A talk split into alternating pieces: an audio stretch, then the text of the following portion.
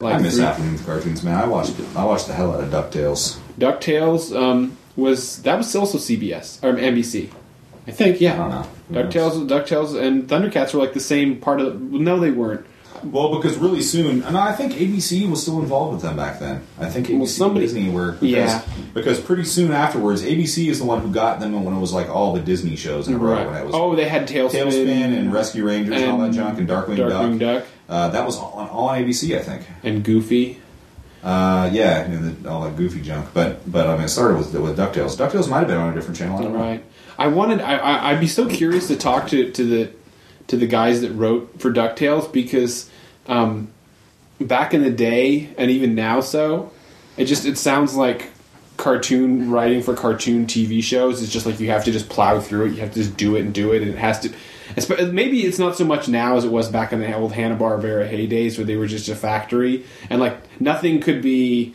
Everything had to be episodic Right. because you know you never knew how it was going to get aired. It just was all about getting to syndication Yeah. and stuff. Um, but Ducktales to me, I think, was maybe one of the first cartoon shows that I really liked because it Long had arcs. long arcs, Yeah. yeah. and like really involved long arcs. Like you had to like They weren't You- super long. They'd be like three episodes. no, there were like five episodes, and like you, I only remember three. and they went all over the place. They were epic. they were totally epic. It was Like- a great show because yeah. it was like this swashbuckling thing, and uh, you know, it, it, you know, they had a lot of. It wasn't created characters. Huey, Dewey, and Louie already existed, but they were like the kids, and everyone can Right. relate to the kids. But the Scrooge McDuck character is like. It's always amazing to me that not only did he have a comic series that was hugely successful, like his, his comic books were, were big, and and uh, people loved his shorts when they started coming out with them before movies, and then the, and then Ducktales and everything is basically about him, and and like you know he's a he's a rich old bastard and, Mm-hmm. and he's and uh, he's constantly having to fight against his nature as a rich old greedy bastard right? Yeah, right. and uh, and uh, and everyone else is like you know like relatively good people donald is obviously like the funniest thing about that is they, they, put, they put them all in a, in a universe where everyone talks normally, and then Donald has this terrible speech impediment where he just talks like he normally does, and everyone's like, "What the hell is he saying?" Well, Huey, Dewey, and Louie still kind of have a. you could still, no, you could, hear, you could hear what they were saying. Yeah, you can Right. hear what they're saying. But. Donald just, uh, just yeah, yeah, Right, it's a big yeah. problem. And the dog that was the admiral was never happy about that. Right. He'd always have him out swabbing the deck.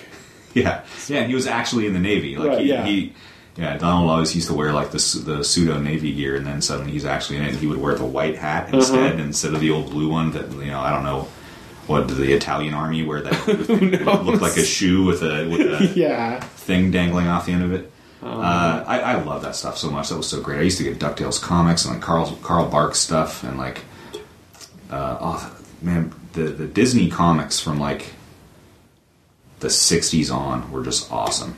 Really? Were awesome. They were there good, There huh? was like there were just these swashbuckling adventure things with I- Mickey and, and Donald and, and, and Scrooge and like they. They were in the Foreign Legion and they fought in wars and like it was rad stuff. That's It was like it was like weird. Tintin. It was like Tintin books, but it was odd. like Disney characters in that. That sounds so un-Disney. I remember as a kid, like uh, I was watching some special features of, on the uh, Looney Tunes, Yeah. and they talk about like how you know well Disney starts his thing, and then this one guy from Disney kind of t- takes off and does his own thing, and then uh, Schlesinger or something like that, and then uh, you know Tex Avery comes in. Uh, to uh, and that's pretty much where Merrie Melodies and Looney Tunes and all Yeah. that starts being a little more off the wall and a little more bizarre. And I mean, I think I've always preferred Looney Tunes to to Disney cartoons, like because like a Mickey Mouse short, Mickey Mouse just always seemed so bland to me. He was, but if you watch the older stuff, he had a lot more personality, and he uh, he would get frustrated. He would he would uh, you know he had a lot. He had bad stuff would happen to him. He wasn't just like I mean they they put him inside a glass bubble now, and even on the the kids shows and stuff he's on, he's the person who basically translates things to the children, and he's the the supremely bland Pollyanna character who just kind of is always good, and and every other character has foibles and stuff like that. Right. He's like, oh yeah, you don't need to be like that. Like he's telling Donald to keep his temper, and he's teaching Goofy not to be so retarded, Yeah, right. and you know so on and so forth. And and uh, he's, he is super bland like that. But I mean, I I think it just. Uh, but then, like th- things like Ducktales and Darkwing Duck, and like all those cartoons were great. And I don't know why I saw this somewhere, and I clicked on it, and it was like a a YouTube link or something to like an entire episode of Ducktales. I think it was the Double O Duck episode with Launchpad. Did you send me that? Someone, someone, somehow I saw, it, and I ended up sitting there and just watching the whole episode, and I'm like, this is actually pretty good. Yeah. Like this is uh, maybe it was like somebody on Twitter had posted a link.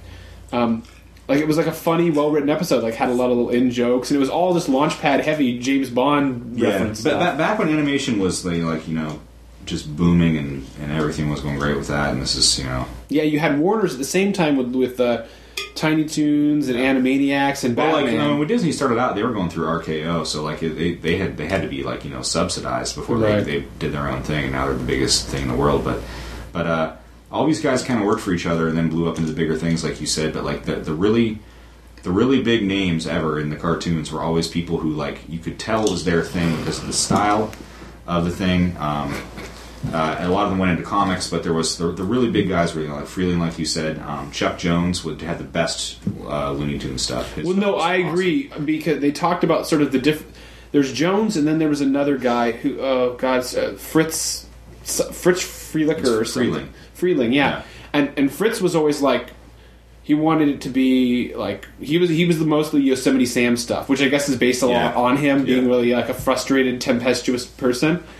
And um, Jones talks like so quietly and so like like he really like thought about them as characters Mm. and like their motivations and their rationale and stuff. So yeah, I definitely think But, yeah. but Chuck Jones also uh, ushered in a, a very specific style, which was the apex of Looney Tunes thing in terms of the actual art. Yeah. it was very loose, and there was a lot of like lines that went outside of lines, and it and it, Mm-hmm. and it just looked very fluid, and it was great. Uh, and I think I could be mistaken, but but he came from he came from Disney or went to Disney after that. He did like Sword in the Stone. Uh, stuff like that. Like he, he ended up directing with Disney either before or afterwards. So he had, he had a large Hmm. maybe somewhere development of a lot interstitial because I know uh, the, the, the the special features in this had this show from the seventies. It was like a two part show called Camera Three. I guess it was like an art program, which I mean, sort of thing on PBS or something. It'd be nice if they had stuff like that. And um, they're interviewing Jones and all those guys in the seventies, and they're talking about how basically at that point they hadn't done cartoons in a while, Right. And so it was like the stuff between like the 30s and the like 50 in the 60s or something and it was like that stuff is still funny to people that stuff Right. is still striking and um, they said that right after that that that show aired that program aired like warner's hired him all back out and got the whole thing going again Yeah. and so i guess and they, they were working for them for the rest so there maybe there was a brief period that he said Sword in the was. Stone was in the was, yeah, maybe in the 70s or something yeah, he, did- he did he did Phantom films. Toll Booth in um, which is his live action animation combo um, he did that in the 60s um, Well, uh, there was another guy for uh, Disney named Bill Peet, and I think he ended up doing some Warner Brothers stuff. He mostly worked with Disney, and he ended up writing a lot of. Uh, he wrote a lot of and drew a lot of classic children's books, which is great. And he he ended up being like after Jones came and did his thing with Disney and then left. Uh, Bill Peet was kind of like the main guy who rose up through the ranks, and you see. Like I watch a lot of Disney movies now because of my kid, and uh, they're all ones I've seen before, obviously. But you start, I start actually looking at the credits afterwards, and you recognize a lot of the same names moving up and up over the years, like, Right. and then suddenly they're the guy, and they're the director, and then you're like, that looks just like the art from his books, which is the weirdest thing to me because he's not drawing a thing, he's not he's not animating a thing in these animated films. After like he's an early animator, uh, uh, what it is is they they are like, here's the character design, right? Like they Yeah. have a lot to do with that. I want you to draw it in this style, and so the artists are that Right. good that they just no yeah they have to be consistency um, like that's what an animation And Chuck Jones the same way. His his his art, like you can see Chuck Jones uh, like autographs and stuff. He'll draw a little character on them. It's like that's a Looney Tunes thing, but he didn't sit there and draw everything. He didn't draw No. anything. No, you but that that's the big thing with anime. They have the continuity people, and they have.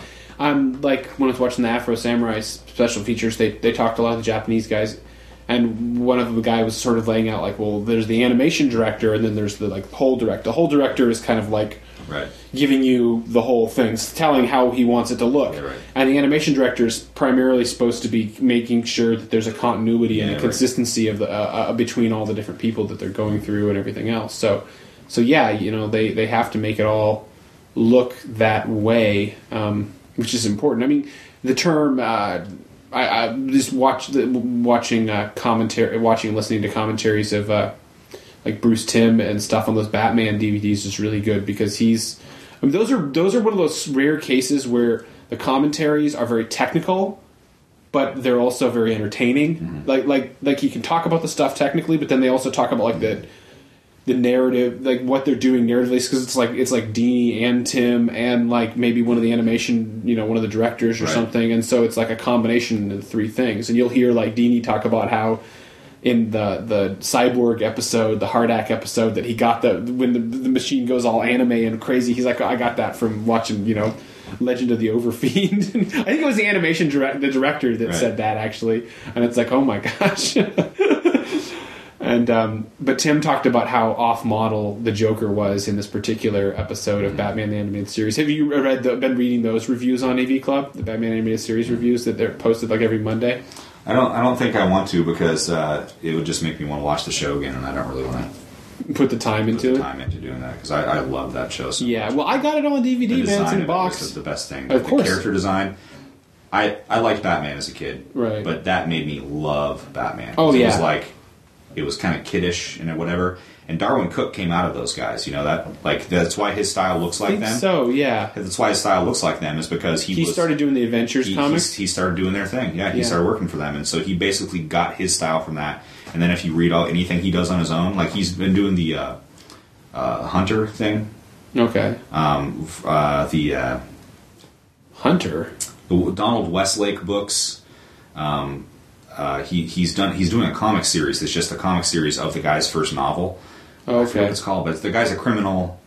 Uh, Okay. uh, Point Blank came from his character, all that stuff. Okay. Anyway, uh, it, it just looks like Batman the animated series. His stuff always has like that that thing, the New Frontier and all that stuff. It looks just like Batman characters. It always and I was always like, is he just ripping it off? But then I found out that he He was involved in He it, came yeah. up through them, yeah. So he was learned, you know, he was learned that Mm-hmm. way.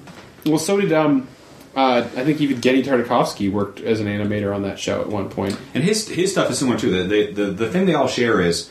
You have you have um, angular points on Right. jaws and the back of heads and eyes and things Yeah. like that that like make it very. Did- did you see- women have a certain type of eye? right That, you know, the way timm the way timm designs characters yeah he, he, kind of makes makes men look like triangles where they're, Yeah, they're right, big exactly. puff chested Yeah.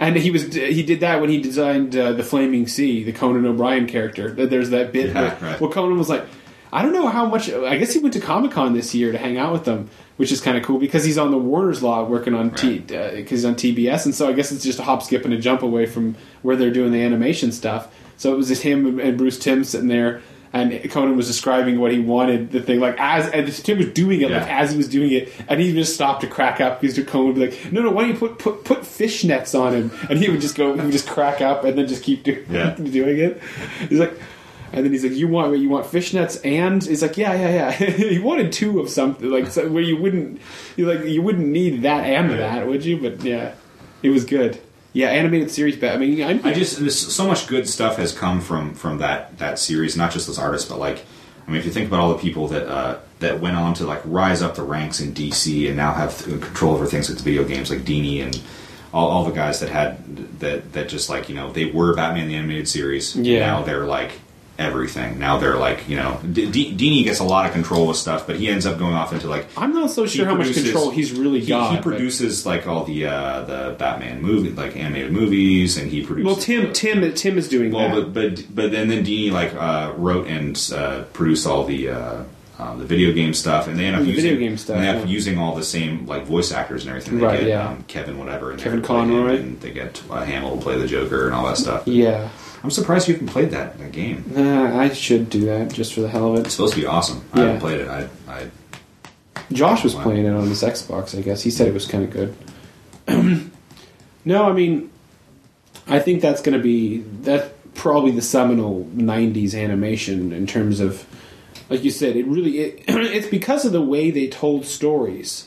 yeah. I mean, like, I don't mean anything right now as a writer, but if I ever do, I'll